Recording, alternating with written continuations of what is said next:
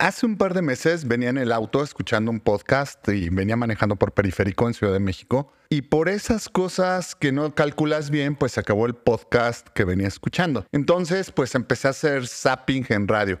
La verdad es que yo casi no escucho radio, güey, ninguna estación o ningún conductor en especial. Pero pues no me quedaba de otra, entonces ya empecé a hacer zapping. Y de pronto llegué a una canción de Nirvana, Come As You Are. Entonces, pues estaba chido, ¿no? La dejé y todo iba bien hasta que al final escucho que la pisan. Universal Estéreo. Madres, güey, el golpe generacional me vino, pero así con todo, como un tsunami. ¿Por qué? Porque Universal Estéreo era la estación donde mi papá escuchaba música de The Doors, de Led Zeppelin, de los Rolling Stones. Era la música de los viejos, güey y de pronto escuché una canción que representa mi generación dentro de esa estación. Por supuesto, el álbum de Nirvana tiene más de 30 años, The Cure tiene más de 45 años tocando y las bandas que escucho ya son clásicos del rock, pero el chingazo generacional pues no está uno siempre preparado para eso, aunque tengo muy asumida mi edad, 48 años, la verdad es que por momentos pues uno no calcula qué nivel de distancia generacional tenemos con los jóvenes. Y por supuesto, para un millennial, escuchar Universal Estéreo es, ah, sí, la música de los viejitos, ¿no? Y para una generación Z, ah, es como radio, güey, ¿qué es eso? Y si esto sucede en la música, entonces, ¿qué es lo que pasará dentro de la publicidad, dentro del entorno laboral donde estamos conviviendo tres o hasta cuatro generaciones? Y justo eso es de lo que voy a hablar en este episodio. La brecha generacional. ¿Existe todavía en creatividad?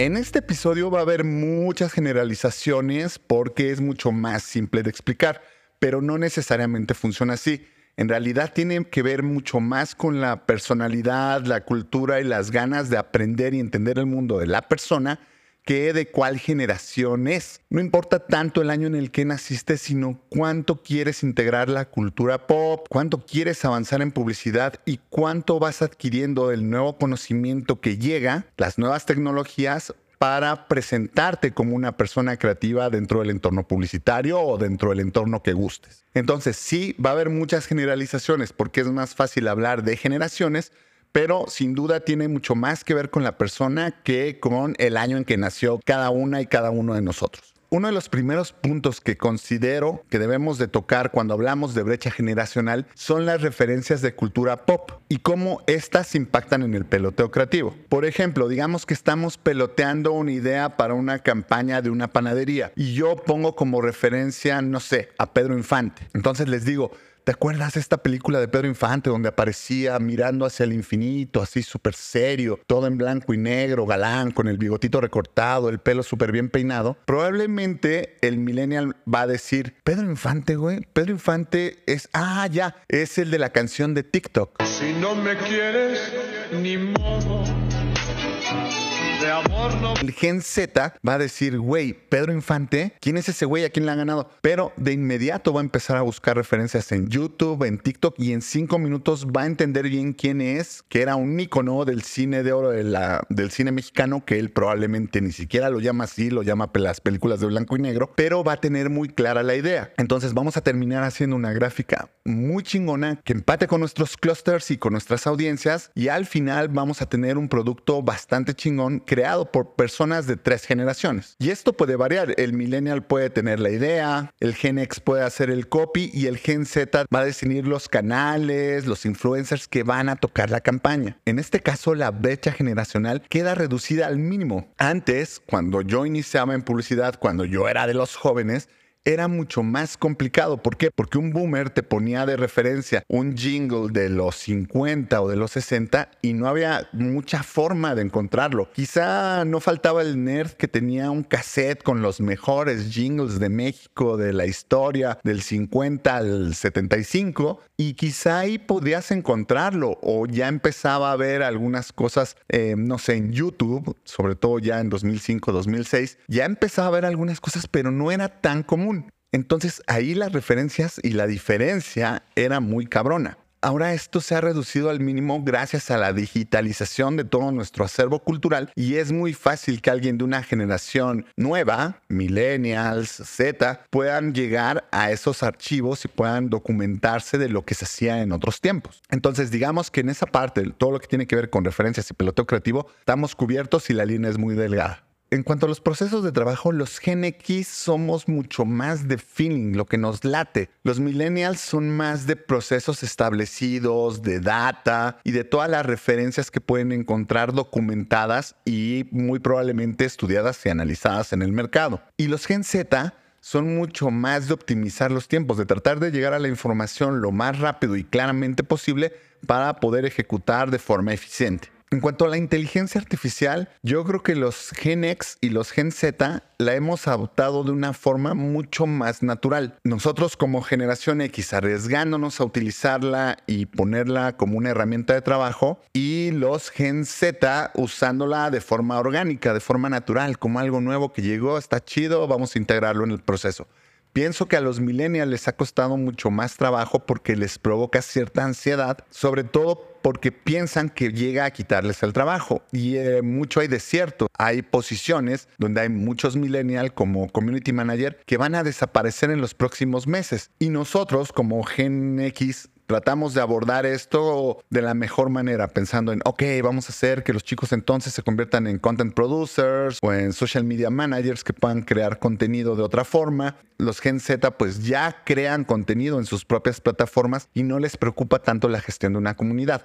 Realmente quienes van a ser afectados pues son los millennials. Ahora, hablando ya del desarrollo laboral, los Gen X podemos arriesgar más, ser más propositivos hasta cierto punto porque tenemos mucha experiencia, porque ya sabemos qué puede funcionar y qué no puede funcionar dentro del mercado. Conocemos las marcas y a nuestra audiencia desde hace mucho tiempo y eso nos permite buscar insights nuevos o darle la vuelta a los que encontramos con la data. Los millennials arriesgan mucho menos, son más cautelosos porque aún trabajaron con boomers que se enojaban y a ellos les impactó bastante. Y a los Gen Z en realidad les vale madre. Proponen, proponen, proponen y son una fuente de propuestas que a veces se desborda. Los Gen X hemos tenido muchos cambios a lo largo de estos años. Empezamos con el Internet de conectar a la línea de teléfono y esperar tres minutos a que lograra establecer conexión con el servidor. Y cuando alguien quería usar el teléfono, pues tenías que desconectarte de Internet los millennials fueron ya nativos digitales. A ellos ya no les tocó tanto este proceso y entienden el medio digital de forma muy natural, porque empezaron a tener smartphones, a, lo mejor heredados los primeros modelos, pero convivían y conviven con la tecnología de una forma mucho más simple, mucho más casual y del día a día. Entonces entienden muy fácilmente los territorios de conversación en el entorno digital. Los Gen Z nacieron definitivamente con el mobile en la mano, con una banda ancha increíble y que no soñábamos cuando éramos jóvenes, cuando empezaba Internet, y con una conectividad permanente. Para ellos ya es natural, no hay otra forma de entender y muchos de ellos ni siquiera consumen televisión abierta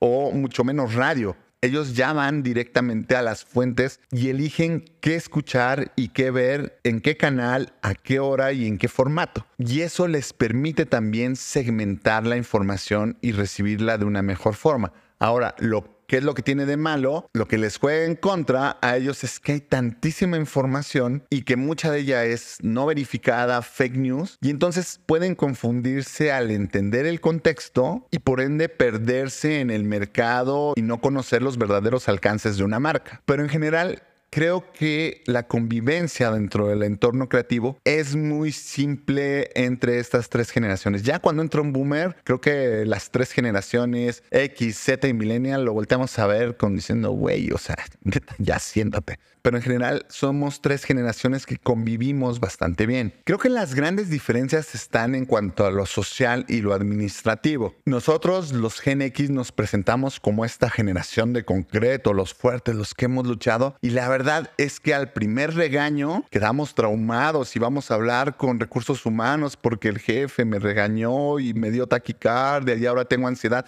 y me va a durar dos años. Somos esta generación que se ofende con el lenguaje inclusivo y con las protestas feministas. Somos los que nos quejamos y no nos movemos, los que tenemos miedo al cambio. Los millennials, en cambio, han desafiado el status quo y ellos son, ellas y ellos son los que han iniciado estos cambios sociales, las protestas feministas, la integración, la inclusión, la equidad, el uso del lenguaje inclusivo para integrarnos todos como sociedad. El tema de ellos es que están constantemente preocupados por el futuro y se ven muchas veces perdidos en cuanto a los objetivos que tienen en mediano y largo plazo. La generación Z definitivamente es banda que llegó cuestionando al sistema. Las viejas prácticas para ellos son obsoletas, son ridículas. Les llamamos generación de cristal o mazapanes, pero en realidad son los únicos que han tenido el valor de mandar a la chingada las viejas prácticas y han obligado a que muchas empresas reconsideren sus procesos laborales para poder mantener un equilibrio con la fuerza laboral nueva que está entrando versus las viejas prácticas de los empresarios boomers. Entonces, sí hay grandes diferencias en cuanto al administrativo y social en estas generaciones. Los millennials nos ven a los Gen X como viejos lesbianos, como ya siente ese tío, y a los Gen Z como TikTokers que solamente están bailando shalala. Los Gen X vemos a los millennials como estos pinches quejosos que no resuelven nada, pero a la hora del regaño, es cierto que los millennials asumen la responsabilidad y tratan de mejorar y de entender y en el peor escenario pues van y lo comparten con su psicólogo. A la hora del regaño, los Gen Z te ven como el viejo loco que se enoja lo güey, no se lo toman tan personal y en vez de, engancharse con esa discusión, ven qué pueden hacer para mejorar la propuesta. En su peor escenario se van de la agencia y te dan las gracias y sabes que no me siento cómodo en cómo me tratas, pues prefiero ir.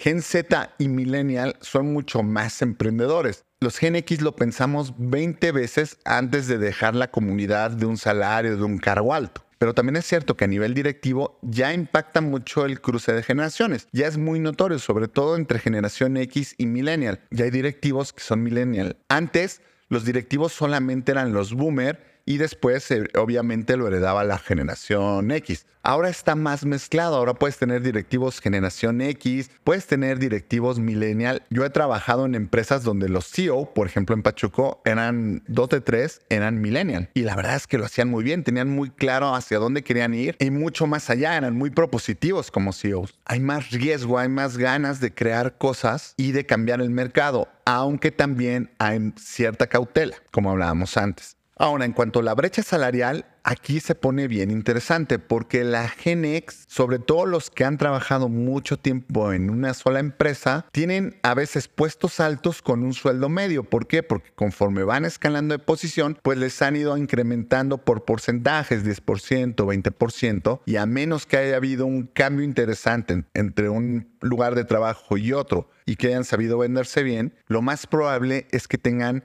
cargos altos directivos con sueldos medios. En cambio, los millennials tienen más oportunidad de escalar con sueldos altos, porque son primeras veces que están en esas posiciones en empresas que están ya llenándose de, millennials, entonces que valoran la experiencia que ya traen estos, pero también el impulso, el ímpetu y hasta cierto punto la juventud que puede tener un millennial en un cargo directivo. Los que de plano están súper jodidos son los Gen Z, porque ellos tienen sueldos muy bajos. Y a menos que entren en una fintech o en un emprendimiento o en una plataforma social, la verdad es que los salarios que tienen son incluso groseros hablando salarialmente, los que tienen mejores oportunidades en este momento siguen siendo los millennials, aunque habemos generación X que hemos podido encontrar en el emprendimiento, pues una remuneración mucho más interesante que la que puedes encontrar dentro de una empresa. Entonces, ¿esta brecha general sigue existiendo o no? Creativamente, la brecha se ha reducido hasta ser una línea que cruzamos saltando unas, unos y otros continuamente. Y como les decía al principio, tiene mucho que ver con la persona. Habemos personas Genex, como aquí su charro, que nos gusta estar a la vanguardia y que chaborruqueamos en cuanta red social hay y le buscamos y tratamos de llevar todo eso que vamos aprendiendo hacia nuestro trabajo diario, hacia las campañas, hacia lo que le podemos ofrecer al cliente y en sí a veces tratamos de ir mucho más a la vanguardia que las generaciones anteriores. También hay millennials muy conservadores que de repente se compraron el cuento de la derecha y son muy parecidos a los boomers, ¿no? Criticando también a las feministas, peleándose con ellas, cuestionando el lenguaje inclusivo y no, nosotros, ¿no? Muy respetable, una forma de pensar que a veces podría parecer retrógrada, pero que a nivel creativo pues también es como tener a un mini boomer al lado. Y por otro lado, la generación Z, tú ves las expresiones creativas en TikTok, por ejemplo, que muchos cuestionan, ah, solamente donde se ponen a bailar los chavitos. No, güey, en verdad, hay morrillos de 17 a 25 años que hacen sketches, que hacen humor, que tocan música, que bailan muy chingón, que proponen, que analizan, que hablan de política, que hablan de sexualidad, que hablan de música y que están haciendo cosas mucho más interesantes que simples bailes y que además están generando mucho dinero, lo cual les permite no tener que entrar en el mundo publicitario, no al menos desde un escalón tan bajo como nos sucedía a generaciones anteriores, que entrabas como trainee sí o sí. La mezcla de estas tres generaciones, la verdad es que es exquisita y genera muy buenos resultados para los clientes. La Gen Z con esta creatividad que desbordan todo el tiempo, los millennials con su gusto por la vanguardia, por la data, pero también que van hacia lo vintage y rescatan cosas de una forma muy chingona, remixeándolas y trayendo conceptos nuevos. Y la generación X con toda la experiencia y las ganas permanentes que tenemos de hacer historia. Es una mezcla súper interesante, una gran combinación generacional que permite desarrollar mejores propuestas en canales nuevos respaldados por esta experiencia, por esta innovación y por las nuevas formas de comunicar. Entonces, tratemos todos y todas de hacer mucho más delgada esta brecha generacional, tratemos de saltarla, tratemos de entender Tratemos de convivir, tratemos de empatizar con las propuestas que trae cada generación. Valoremos más a la persona que la edad, que eso también es bien importante, y disfrutemos mucho lo que hacemos en conjunto. La verdad es que yo me he reído mucho trabajando con estas generaciones, incluso también con la mía. La he pasado muy bien, porque una vez que te sientas en la mesa creativa, desaparece la religión, desaparece la tendencia política, desaparece la edad y somos personas creativas tirando ideas para llegar a un punto pueda comunicar la idea del cliente de la mejor manera. Dale una vuelta y cuéntame qué, qué opinas, en qué generación estás y cómo te mueves dentro del entorno publicitario o del entorno creativo.